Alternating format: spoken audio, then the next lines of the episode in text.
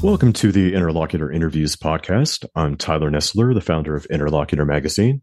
And today I have with me Blaise Agüera y Arcas, who is a leading AI researcher, author, TED speaker, and vice president and fellow at Google Research. And he's just published a book called Who Are We Now, which explores a set of surveys he conducted between 2016 and 2021, where he asked thousands of anon- anonymous respondents from all over the US questions about their behavior and identity, and especially about gender and sexuality. So, welcome, Blaise. How are you doing? Thank you so much for having me on, Tyler. Uh, doing well. Well, happy to have you here. Um, so, this is a very ambitious project, and the surveys that you conducted have been compared to the Kinsey reports from the 1950s, which, of course, challenged conventional beliefs about sexuality at the time. And so, your motivations for these surveys um, essentially stem from your work in AI and the way that its rapid development is is challenging how we envision ourselves in our future in tandem with also with how we're now at a, kind of a planetary breaking point environmentally. But then why did you decide to make the focus of your survey on gender and sexuality? Yeah it's a, it's a great question and i'm sure not an obvious one. Uh, it wasn't it wasn't where i began. So uh, in the beginning um, I um, I kind of learned about Mechanical Turk, which is uh, Amazon's kind of crowdsourcing platform right. for uh, for doing uh, for doing information gig work. I, I learned about it originally um, through my work on AI. Uh, you know, it's actually used by a lot of AI researchers early on to um, to get uh, label data for uh, for training machine learning models. Um, and and I became very interested in it for uh, as, a, as a survey platform for understanding about humans as opposed to just um, uh, you know labeling data. Uh, I know that there have been some other researchers in social science who have used it that way, um, and there were there were a few there were a few stimuli. One of them was that you know this all began in, in 2016. Uh, you know those of us who are not really young will will remember that uh, that that was that was the year that Trump got elected, and it was it was a year that it felt like identity was kind of the the um, the defining aspect of the way society was starting to be organized, mm-hmm. um, and that that sort of sense of identity politics uh, coming to the fore. You know, it felt like it was true both on the left and on the right, uh, and uh, gender and sexuality was just one of many aspects of of that sort of fractal of identity that started to become kind of dominant in, in politics.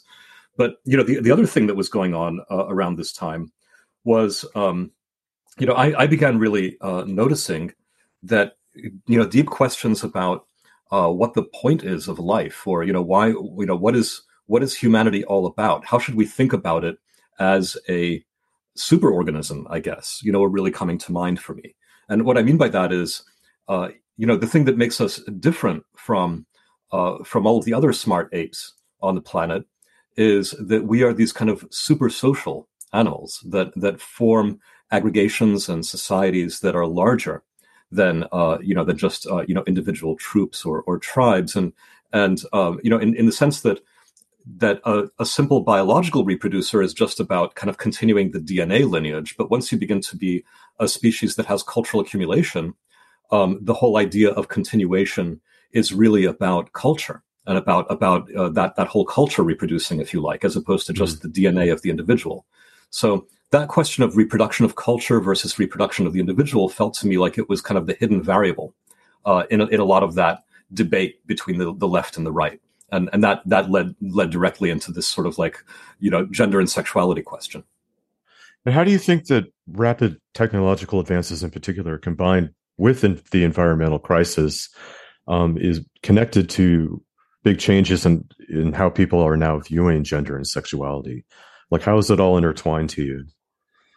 Well, um, not that long ago, uh, humans were basically constrained by how many calories we could gather, and uh, you know we were trying mm-hmm. to sort of basically reproduce as fast as we could, uh, consistent with uh, feeding ourselves, keeping our reproductive systems working, and uh, you know, and and feeding our babies the 11 million calories that they need to grow to grow into adulthood. I mean, we, we forget how long ago we lived on, or, or how, how recently ago we lived under these Malthusian conditions. Yeah.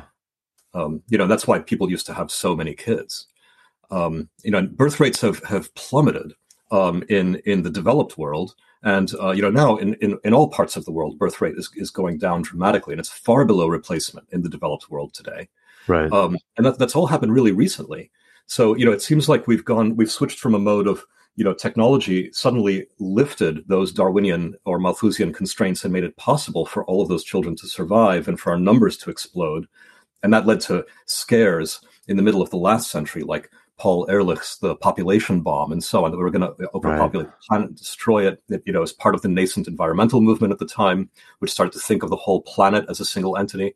But but then then there was a surprise, like we suddenly just stopped reproducing. Uh, you know, we we uh, we began to to um, to stabilize, uh, mm-hmm. and it's it's clear that in this century our numbers are going to stabilize and, and probably start to decline quite a bit. So um, you know that's good news uh, if you're an environmentalist um, you know, endless growth is not is not possible for anything. Uh, I think we're having that, a lot of that same conversation about whether endless growth is possible in economics nowadays. Right. Yeah, absolutely. Well, so let's get into the the different divisions of this book. I mean, it's a it's a, as I said, it's quite the scope of it is quite large, but you broke it into three core parts. Um, the first part is handedness, identities based on whether people think of themselves as right-handed or left-handed or ambidextrous and then sex and gender as a center point and then humanity as a whole kind of taken from a um, universal and almost geographic approach mm-hmm. so let's um, start off with handedness um, so i found this really interesting because uh, you did you did this essentially as a way to explore identity in a in a way that's not as uh, controversial or you know politically loaded as exploring gender identity. There's a way to kind of set the stage, correct, for exactly. exploring identity. Exactly to have to have the conversation in a lower stakes place. Right. And so, what were some of the findings of from the handedness surveys that surprised you the most? Yeah, there were a few. Um, and you know, to be honest, I, I never when I when I did handedness originally in, in the surveys, it was almost like a mic check or something. I was just trying out my methods. I never yeah. expected to publish that stuff, you know, because it just seemed right. like such a like such a boring topic. It was just sort of a way of a way of trying out the methods. But I did learn some things that surprised me, and and those and they surprised me enough that it felt worth actually sharing that that test run, you know, and both the methodological learnings from it and some of the specific learnings from it in in the book. So. Um, I guess uh, you know here are a few of the things. Uh, first of all, um, there is a big middle ground between left-handedness and right-handedness. I mean, we often talk about mm-hmm. ambidexterity. Um, there's there's a medical kind of definition of ambidexterity that many of us fall back on. Uh, medical ambidexterity is very rare. That's that's uh, you know if you ask doctors, they say like it's it's less than one percent um, mm-hmm. of, of of small kids. That's not what people say. Uh, so you know, well over ten percent of people say that they're ambidextrous, and and and they mean something when they say that. When you look at all these behavioral questions, you know, so you're connecting questions about identity, which is to say, are you left-handed or are you right-handed, with behavior, like you know, which hand do you use uh, do you use scissors with, and and um, uh, and so which hand do you write with, and so on, uh, mm-hmm. and and questions about um, uh, about about attitudes about this kind of stuff, or about or about uh, you know people's backgrounds. You you find um, you find that there's a big excluded middle. Uh, these these rigid categories don't work super well. And also, some of the received wisdom from the medical community is not right. It's not just a question of how many people are, are ambidextrous, and the fact that that does appear to be meaningful, but also things like, uh, for instance, um, you know, there's there's a, a, commonly held statistic that that men are left-handed more often uh, than women. It's and it's a mm-hmm. significant effect, and that's mm-hmm. that's true when you look at the overall population. But if you look at the breakdown by age, you see something really interesting, which is that um, it looks like a, like like all or most of that effect is actually coming from men needing to change their handedness more often than women, wow. probably as a result of getting injured more often. Right. So uh, you know that's something that you wouldn't see if you didn't like gather lots of data and look and break things down as a function of age. And I think it kind of puts the shoe on the other foot of researchers who are saying it's gender linked to you know say well you know show me that it's gender linked beyond this indirect uh, link that that actually has to do with differing rates of injury. Yeah, well, I, I really it I, I liked the beginning with handedness because it, it made me it really set the stage in terms of thinking about the way that people um, view themselves and their identities and made me think about handedness in ways I, you know, but we, some of these, of these things are kind of unconscious and I'm right handed. So I never have really even had, had to deal with any of the issues that left handed people have to deal with in terms of like using different scissors and all kinds of things. It got me to thinking about how, you know, like customarily we shake with our right hands, you know, things like that. It's like yeah. all these things that we kind of take for granted. And then um, if you're out, if you're kind of outside the norm and you're left-handed, how much that can impact your life and how oblivious other people can be to those impacts if you're not having to deal with it directly. So, 100%. Yeah, yeah. Yeah, I mean, I'm I'm right-handed too. Uh, my mom is left-handed, um, but you know, I never thought about handedness as a particularly serious thing. But that that sort of invisibility of the majority to the majority is also yeah. one of the, one of the lessons that really comes through. And and you know, when I really began digging into it and asking people about their experiences, you know, I found out things like forced handedness uh, change, which is a little bit like you know conversion therapy.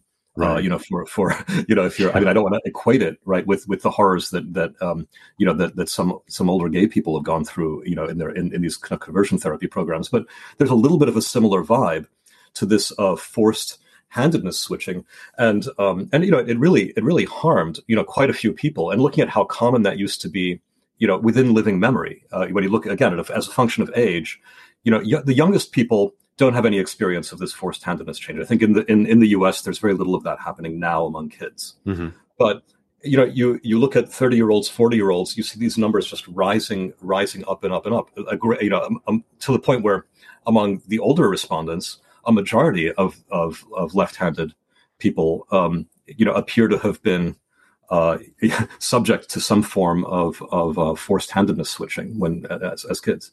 Right. Yeah, and you know, in a way, like I almost thought that this, like the, this exploration of handedness, could almost be used satirically in the sense of like trying to, you know, like I, I could almost see it as like a like a like a comedic bit, like a like a sketch, you know, totally. Um, uh, people getting as outraged over handedness as they do about sex and gender identity, you know, using that as a way to kind of framework that and and kind of you, point you out some totally, of the absurdities. What's that? You could totally do that. You could totally do that. It would be really funny. And yeah. you know, it has a lot of the same properties. There's like this biological component that's kind right. of inbuilt. There's an identity component and there's a behavioral component. So it has a lot of the same properties, but things would look a lot more absurd, right? But some yeah. of that comedy was even in the responses. Like, you know, one person responded, you know, I'm right-handed and so is everybody else I know. And there's just no way that that's that that's true unless this yeah. person, you know, only knows, you know, eight people. So Yeah. yeah. Well, so in the next section, which is kind of the core of the study, sex and gender, um, you begin with an exploration of family models. And you start out by comparing the, the standard model in particle physics, which, it, which is flawed, but as you point out, it has no serious competitors. Um, and you're comparing it to the nuclear family model, which um, you argue is a very 20th century concept that actually is pretty artificial and, and was never as firm of a foundation for a family unit as people think, even to this day. So, can you talk more about the flaws that you found with the, the nuclear family model and what factors are now causing that model itself to, to rapidly diminish in social importance? Of course, um, and this is a topic that a lot of other a lot of other researchers have written about quite a bit too. So I, I do want to you know make sure that I'm uh, giving some credit. You know, it cites a lot of uh, sources in addition to being an analysis of the uh, uh, you know, just the surveys themselves. But um, yeah, I, you know, I, I started off. There's there's a bit of humor in the book, and I started off with this sort of nuclear age, nuclear family uh, kind of um, mid-century, mid 20th century vibes because it is yeah. sort of funny. Yeah. You know, like I don't know about you, but I, I, grew up with like the Flintstones and Jetsons cartoons, and mm-hmm. uh, you know, and they were dubbed into Spanish in my case, which was especially hilarious. But the, you know, that idea that that everything's always been the same, you know, from the Stone Age to the Space Age, like these are the invariant things. And there's right. the family, there's like your garage and your two kids, and you know, the the the, the husband goes out and does the work, and the, the wife stays at home and is a homemaker, uh, and so on. Um, that that is a very um, it's a very modern and specific construct. Um, patriarchy is old uh, patriarchy goes goes at least as far back as as, as farming and, and maybe much further. Mm-hmm. But um, but um, the nuclear family is kind of a is kind of a, a 19th century invention, and um, and one that one that I think is um, I mean we, we can see that it's breaking apart in in terms of like uh, greatly declining numbers of people who are married. Right. Um, uh, and uh, also causal factors like the fact that that a lot of uh, gender pay gap uh, um, are gender pay gaps are, are, shrinking, and that and that women are although they have not closed, um, but also you know there until very recently there were a lot of strict limitations on you know even women's ownership of property or their right. ability to sign contracts on their own, et cetera. And, and that that very aggressive kind of patriarchy has been a huge factor in uh, in the creation and propagation of the nuclear family. Um, Joseph Henrich has written a lot about this in in, in his books on on weird uh, Western educated, industrialized, rich democratic uh, countries and how they emerged, and how the nuclear family came out of a bunch of, right. Of religious religious uh, edicts, uh, you know, in, in, the in the early modern. Um, but yeah, a, a, lot of these things are, are, are falling apart. Even even um, uh, Brooks, uh, David Brooks, like a conservative conservative writer and commentator, you know, has has has noted this. Like everybody everybody sees that that uh, that these structures are, are starting to fray. And you had you got into uh, allo parenting. Is that the correct phrase? Yes. Um, which was another kind of like way to sort of pick apart this I you know this notion of of this neat neatly defined nuclear family because going back to earlier uh, human eras you, there was much more shared parenting which really Absolutely. impacted social connections community yeah. connections and identity yeah this is this is both an anthropological finding and even a a, a um a finding a, primate, a primatological finding so sarah blaffer hrdy um, has done some, who's a primatologist, has done a bunch of wonderful work on on alloparenting or shared child rearing in in other um, uh, in, in other primate species as well. And and it turns out that um, you know humans are are you know like marmosets and like like a few other uh, of the primates uh, alloparent, meaning that you know aunties and, and uncles and and and mm-hmm. um, and and babysitters, young babysitters, and so on, all take part in raising the kids. Um, and without that help, um, you you know we would have a really hard time pulling it off, especially you know back in the in the hunter gatherer days. Uh, and in fact, it's exactly those species that alloparent that have very high rates of uh, infant abandonment, infanticide, uh, etc. Mm-hmm. Uh, because if if the mother doesn't feel that she has the support that she needs to uh, to raise uh, the baby, then you know there there are there are mechanisms that that that um, that that allow her to you know literally abort that effort, uh, and that's that's a feature that we see uh, across uh, all of the primate species that, that have that that have that alloparental property. Yeah, and then further along, you also got into um, the the age span differences between men and women, and how that could be related essentially to the value of grandmother grandmothers over grandfathers in terms of alloparenting which I found yeah. fascinating. Um, yeah, that's also. I, I, also learned about that, you know, as I was researching this, and uh, the grandmother hypothesis um, I find compelling. So, yeah, yeah. in the U.S., uh, women live about six years longer uh, than men on average, uh, which is not a small difference. Yeah. And um, and it may be that the reasons for that are, as much as anything else, uh, just evolutionary, because um, basically, uh, you know, the, the value of of grandmothers in in ensuring the survival of their grandchildren who are related to them genetically is very high. Um, and you can see that in many, many traditional societies. Like there's a, there's a there's a measurable difference in survival outcomes for uh, children who have living grandmothers versus not. Um, mm-hmm. Menopause is actually possibly a part of that story in the sense that if you stop being able to have your own uh, kids at a certain age and shift modes into supporting the grandkids, you're, you're not sort of taking away attention from that other activity. Whereas grandfathers uh, are not nearly, it turns out, are not nearly as useful in terms, you know, just empirically in terms of in terms of, of increasing the like the likelihood of survival of their of their grandkids. Yeah, no, I, that was really kind of mind blowing to me. The whole thing. I mean, I've always known about the you know the statistically how women live longer, and but I'd never heard some of these theories behind, uh, especially connected to parenting. Mm. So yeah, that was fascinating. Um, and within this section, you got into uh, basically perceptions of like the true mission of sex. You know, the branding of non-heterosexual relations as essentially pathological. Um, could you talk a little bit about that and some of your findings and how that connects into overall where we're at now with uh, sex and gender identities? Of course, yeah. I mean, this this this really cuts to that basic question of like the purpose of life. You know, what's the purpose of stuff? Right. Um, and uh, you know, if you're if you're a doctor, you think about purposiveness or teleology, as it's sometimes called in, in philosophy, um, kind of very naturally, because when you're thinking about, say, an, an, organ, you know, and what it does, you know, there's always the like, well, what what's its function? What's it for? Um, and uh, you know that seems clear enough if it's like I don't know the liver, you know, well, it detoxifies you know certain chemicals. You don't if that doesn't happen, you, are not going to live very long. Um, but then you ask questions like, well, what are hands for? You know, or or what are or what are people for, you know, for that matter? You know, what's the human use of human beings, as as uh, you know, the cyberneticist uh, Norbert Wiener wrote in the middle of the 20th century, and and and if you think about like you know, well, what is the purpose of of of our sex organs? What's the purpose of sex? Um, you know, if you're thinking about that from a sort of functional teleological perspective and and the you know in, in, the victorian period people were very much thinking this way and, and through much of the 20th century it's like well that's that's about that's about reproduction. It's about making babies. Therefore, any sexual act that is not about reproduction is a perversion. This is where that term perversion comes from, uh, meaning it's a perversion of the normal or natural function of those parts of the body. Uh, and that would include, of course, homosexuality. It would include, uh, um, you know, even even using birth control or or masturbation. Right. Yeah. Um, so uh, you know that that's where that's where all of that came from, and and and you know, just as we would pathologize a liver that doesn't detoxify, you know, you then you know move pretty easily into this sort of pathologizing of people who are not doing it right, you know, in order to propagate right. the human species.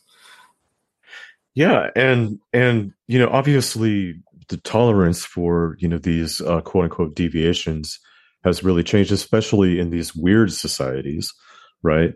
I would say, um, but not without a lot of turmoil you know, because yeah. now we're getting into these pronoun wars, which have been going on for a while, right. um, which are, you know, really, you know, like uh, minefields to get into. And people get so, so upset about different uses of pronouns. And so, how do you feel like biology, medicine, environment, language, culture, how are they all the intersect in ways that influence now how we're thinking about what we call ourselves in terms of gender and pronouns? Yeah, I mean it's such a big question, and, and that's why the book ended up so so big because it tries to take exactly that on. Yeah. But um, but if I were to if I were to, to try and um, and, and, give you a reasonably concise answer here, it's that you know we've we um, especially as we gather in cities and as we start to um, to uh, sort of culturally evolve faster, and and and you know this maybe starts to I, I, we're not talking yet about the third part of the book, but the fact that that that kind of cultural evolution happens faster in cities, and that's that's a finding that's been reproduced many times, means that that those shifts in ideas about human purpose, um, you know, will happen faster in denser places than in than in uh, in sparser places in the countryside. Um, you know, it, whereas whereas the countryside may still be um, sort of focused on on uh, on purposiveness in the older sense uh, in, in the more traditional sense, um, this idea that uh, you know, for, for example, uh, you know, um, the the sex organs are not just about reproduction, or human sexuality is not just about about propagating genes. Um, these these things become uh, a lot a lot more natural to accept uh, in those cultural reactors of the cities, and, and and that's why I think that that's really why gender and sexuality have become this flashpoint in in the culture wars, because you know, there's still a certain degree of Victorian thinking about, you know, the purpose of this is to propagate individual humans right. uh, in the more conservative parts of the world, whereas um, the the cities in many ways have moved on, and they uh, they're not, you know, they're not centering uh, biological reproduction in that way. They're they're all about culture and all of these different, um, you know, pronouns and uh, um, identities and so on have their own cultures that are themselves reproducers, if you like. Yeah. And then you also got into kind of the difficulties of just measuring the true size and variables of like the transgender community and you know trans identity. Um, you talk a little bit about that because you, I think you, you, you discovered it, it was very not very cut and dry in terms of the sense of uh, easeability of of measuring like who identifies as what. Right, not at all. You you really get into a space where um, you know, and, and this this starts to get into kind of the foundations of knowledge and and philosophy. Uh, you know, like what what does it mean for a thing to be a thing, and so on. Um, because yeah, if you if you um, if you ask people, you know, are you trans, for instance, you get certain answers, and and you know, I asked those questions, so that's where that's where the the data come from. Uh, if you ask people, what do you think it means to be trans, that of course changes. Uh, it right. changes by, by geography, by age. Um, and uh, you know, and, and, within the trans community, it, it differs between uh, older and younger people. The same thing if you ask, you know, what does queer mean, for instance? Uh, you know, among the older uh, population, queer means gay or lesbian. Um, that's it. Uh, yeah. That was that was its its uh, its original. You know, when it was used as a slur by um, by Lord John Sholto in the 19th century, that that was the that was the meaning. It was just gay. I, I don't I don't think he even included lesbian in the original definition. Um, and it broadened, and now it's broadened a lot further, of course. And there's been a reclamation. But you know, is it you know exactly how broad is it, and you know, has it been reclaimed or not? Those those things vary by by population. So everything kind of becomes relativistic. It's not that it's not that they're not that, that these things are not real. They're they're completely real and they correlate with a lot of observable variables and a lot of behaviors and so on. So it's not like you can say oh it's just culturally constructed therefore it's not real. No uh, it's culturally constructed and it's real uh, and that reality uh, you know has this kind of relativistic property.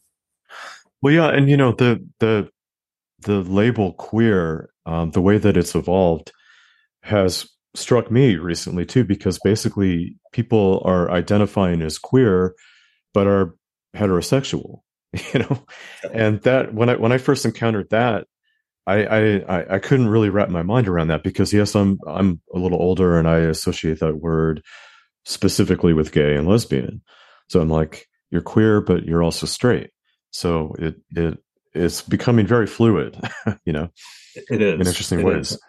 Well, and, and even even if you ask people, you know, I, I, one of the graphs in the in the book is just you know people who say that they both are straight and gay, you know, both heterosexual and homosexual. If you're older, nobody identifies as both. Yeah. Um, but among among younger people, it's it's not that uncommon. Um, and and I think that a part of that is about um, about starting to differentiate between behavior and identity. Uh, so you know the, the classic case of this is bisexual invisibility. So you know, if you are uh, if you're bisexual uh, or pansexual, as as uh, you know the, the term the term that a lot of younger people are using as well, then that would mean um, you know that that you are attracted potentially to people of either sex or any sex uh, or gender, um, and um, you know, and so if you're if you're uh, older or in the countryside and you um, and you are say you know married in a uh, you know to, to somebody of the opposite sex your likelihood of still saying you're bisexual is much much lower right. than in in the city and if you're younger where you know people still still carry that card if you like even if they're not you know um, sort of going to the club. Um, and that can lead to all, kinds of complicated dynamics. I mean there, there are people who are in those communities who get you know annoyed because they say like, you're not paying the price of entry you know you want to you want to have the label but not you know but not sort of uh, um, show up that way there are there are people who uh, who get cross generationally. You know, like kids these days don't know what, what it's you know what what it means, uh, and so on. But you know, fundamentally, these things are again about propagating and and participating in cultures as opposed to just describing a, a behavior. Yeah. And also, you know, talking about the like the rural and, and urban divide with the with these identities, you have uh, you know, what is it? Men who men who have sex with men, MSM. I don't know if that phrase is still used, but basically men who have sex with men but don't identify as gay. Yeah. you know, or that's not part of their identity, and they would they would not definitely not describe themselves as gay, right. but they're for all intents and purposes engaging in homosexual acts. So it's just there's just so so many variations and variables to this based on geography and probably social class and all kinds of things. Absolutely, and and context. You know, context. Um, how, yeah, exactly. how you how you're going to present in different situations. And this came up with pronouns as well. You know, there are people who who use pronouns in a certain way with their friends, but um, but uh, in a different way at work or, or in other in other contexts. So, you know, we, we're not singular either in the way we show up in different settings. Have you heard of this show Years and Years on BBC? I haven't. No. Yeah, it's, it, it it it was this show that is I don't think it is running anymore, but it, um, it basically goes all the way into the 2030s. It follows a, a like a set group of characters, families, um, speculating on the near future. Hmm. And there's there's a very kind of um, satirical part where um, this urban family, their kid comes out as trans to them, and they they they try to be very supportive and and um, they don't understand why their their child gets so upset with them because they find out that they don't mean that they're transgender they're identifying as transhuman. That's funny. They're like mom and dad you don't understand. No I, am transhuman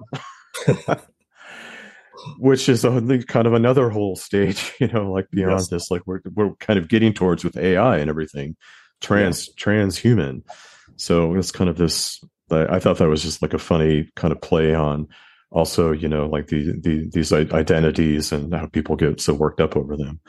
That may not seem like much of a joke in another five or ten years. yeah, exactly, exactly. Yeah. So, in the let's get to the last section here, which you just call humanity. Um, but it's kind of taking a, a, wider view of our civilization, often literally from space. Mm-hmm. Um, and a couple of things that are, you know, kind of simple but really striking. You include two photos. One of is a composite image of of the uh, basically America, of North America, um, at night. You know, with like the uh, these sort of almost like Christmas lights or fairy lights uh, of of cities, which is very striking to see. You know, you get a very immediate sense of our our presence and our impact on on the planet's surface just by seeing um, you know the illumination of our urban areas at night. And you can easily pick out cities uh, without any other identifying markers. Um, and the other really striking image is is, a, is an older image but one taken from the moon of earth you know? And just when you, we take this wider step back um, and look at just you know the planet itself it puts things into such a radically different perspective and all these arguments and you know fighting over identity and and where we fit it's like well we're just on this little marble you know yeah. yeah. and there's also that famous uh, that was that tiny blue dot mm-hmm. small blue dot pale, photo. pale blue dot yeah pale blue dot yeah which is even more striking because then that that was taken um where that was that was on one of the space missions in the 70s right yeah yeah pointing pointing back toward earth i think when it reached yeah. when it reached jupiter or so uh um or or someplace pretty far out i'm not remembering now but yeah just how small the planet is it's literally just a tiny little blue dot and this is what yeah. we live on and fight over and uh, in the grand scheme of things you know it, it, it just it becomes almost existential looking at these images and it's just striking it just struck me how simple just looking at these images can kind of like change contextually how you think about you know society and and all of these uh, identity issues yeah. um but so going back to because urbanization so you we we had talked you you did touch on this earlier but accelerating urbanization has been fundamental to the construction of these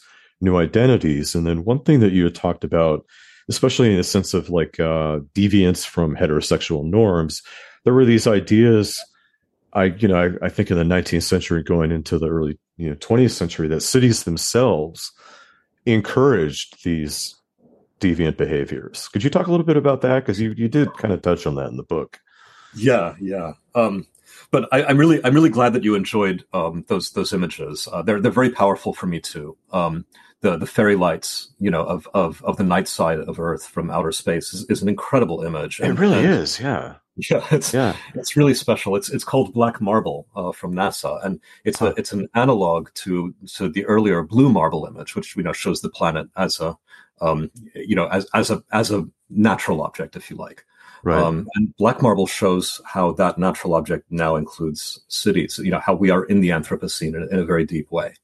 Um, but but yeah, the the uh, the, the whole pitting the city versus countryside uh, idea. You know, it's an old one. It's it's one that dates back at least to the Romans. Uh, you know, where cities were seen as effete, uh, you know, over over civilized. Uh, you know, uh, somehow like a, a, place where perversion, you know, in the sense that I was talking about earlier, happens. Um, the um, you know, for me, movies like Star Wars are are like like really kind of uh, uh, make this point in a very iconic way. Huh. The um, the Jedi, uh, you know, are monastic. They're low density.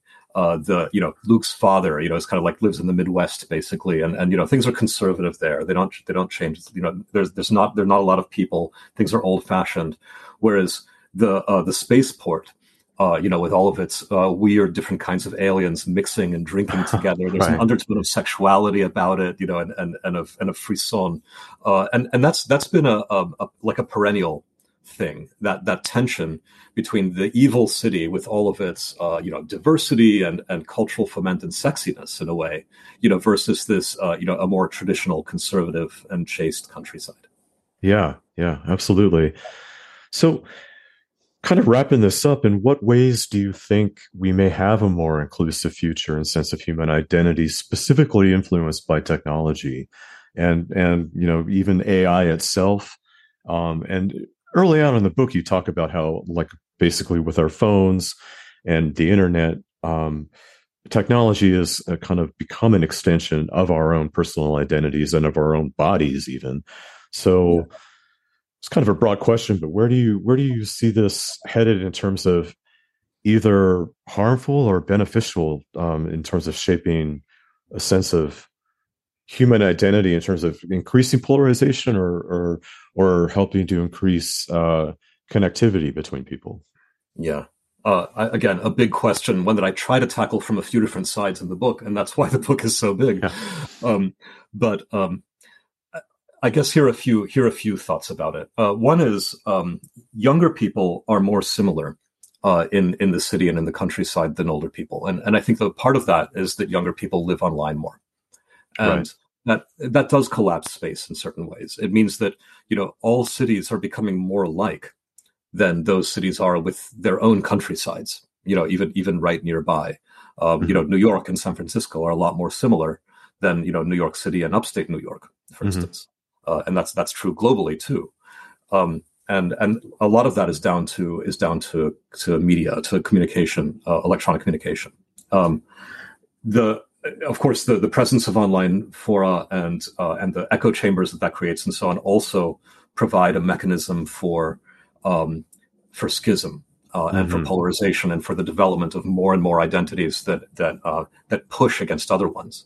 But it's kind of both at the same time you know like you without that common medium without those without that common language you can't even differentiate yourself from the other so it's it's both at once uh, it's it's kind of like uh, um, it's kind of like speciation in a way you know the uh, it's it's only it's only possible for things to occupy different niches by differentiating from each other and yet the fact that we all operate on a common platform is why it's even possible for us to occupy the same environment. You know, so even even if you have an antagonistic relationship, I don't know, predator and prey, you know, predator and prey have to be very similar. They have to have the same biochemistry in order for the predator to be able to eat the prey. Even you know, and, yeah. and that's true of language too, and true of human societies. So we're both drawing together and becoming planetary, and also uh, becoming ever more um, fractured. And and if there's if there's hope in all of this, I think that the hope comes from um, from us actually being able to inhabit many identities at once. Uh, so that it's not it's not singular. If there's one right. singular identity that dominates everything else uh, and that pulls you apart from most of humanity, then that that seems like like a real a real problem. Or if there are clumps that that that you know turn into a barbell, right, where we're just you know people are not talking to each other across a certain divide because there aren't shared communities in which they interact. That feels like a real problem. Yeah, yeah, for sure. Well, listen, it was great talking with you, Blaise. And thank you, thank you, Tyler. Likewise, great, great questions, and I'm I'm so oh, excited you. that you uh, that you read this and enjoyed it.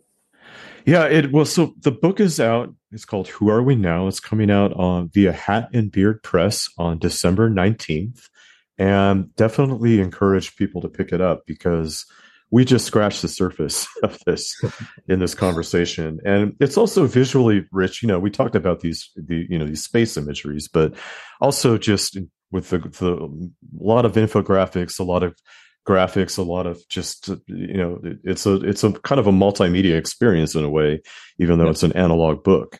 So yeah, uh, it, it it it covers a wide scope, but um, it's a really important topic, obviously, right now, especially with where we're at.